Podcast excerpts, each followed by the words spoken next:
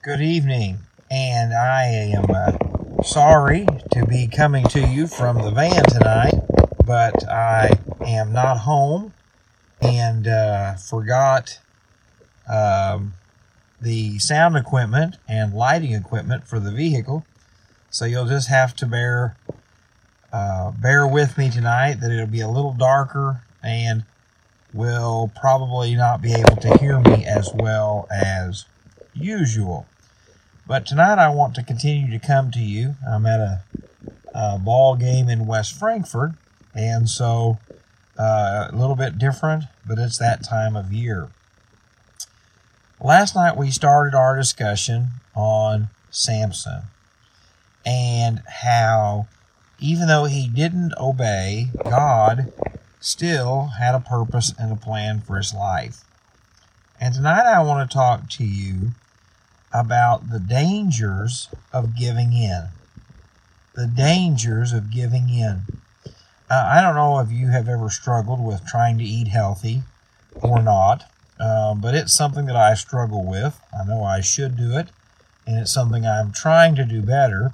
But I can do good all day and uh, avoid the fast food, uh, avoid the the uh, chocolate cake. But there comes a night, a point in the day when I just get really hungry, and in those moments, I usually cave and I eat something that I shouldn't. Or maybe I'm in a situation where I've held my tongue, held my tongue, but eventually something is said or done that I lose my temper and then regret not controlling my tongue. And in the story of Samson tonight in Judges chapter 14, we looked last night about how Samson had met a woman of the Philistines and wanted to marry her. And we're not going to read it all tonight just because it's a little bit long, but uh, it talks about the fact that um, Samson has a burst of strength and he um, kills a roaring lion with his bare hands. And he talks to this woman that he wants to marry, and he uh, they go down to this feast, and he challenges them with a riddle, and he tells them this riddle, and and um, he says if if you can guess the riddle, I'll give you something. If you can't, you have to give me something. And they could not solve the riddle. But I want you to hear this, okay? The dangers of giving in. Starting in verse 15. On the fourth day, they said to Samson's wife, Trick your husband into explaining the riddle for us, or we will burn you and your father's household to death. Did you invite us here to steal our property? Then Samson's wife threw herself on him, sobbing, You hate me. You don't really love me. You've given my people a riddle, but you haven't told me the answer. So Samson says, I'm not going to tell you. I haven't told the answer to anybody. But for the next two days, she continues to cry and to beg him and to tell him the answer to this riddle. And eventually, he gives in he tells this story and this answer, and she goes and tells his enemies. They answer the riddle. You see, Samson had a tendency throughout his life to give in. We see this later on in the next couple of weeks when we look at his wife who tricks him into cutting his hair. And friends, tonight I want to challenge you with this. Don't grow weary doing good. Don't quit doing what God asked you to do because someone else has made it difficult. Don't give up in those situations when God says, keep going. It's so important not to give in. Maybe you've always believed something that the Bible says, but yet we're living in a culture that everything the Bible teaches is no longer being accepted. And they people want you to change your beliefs about marriage or believe your change your opinions about what's right or wrong. And and it's so easy just to give in. Maybe at work you've been tempted to cut corners by your boss so that they can make a bigger profit. And you've been saying no and saying no, but yet you're just ready to give in. Maybe you've been tempted in sin.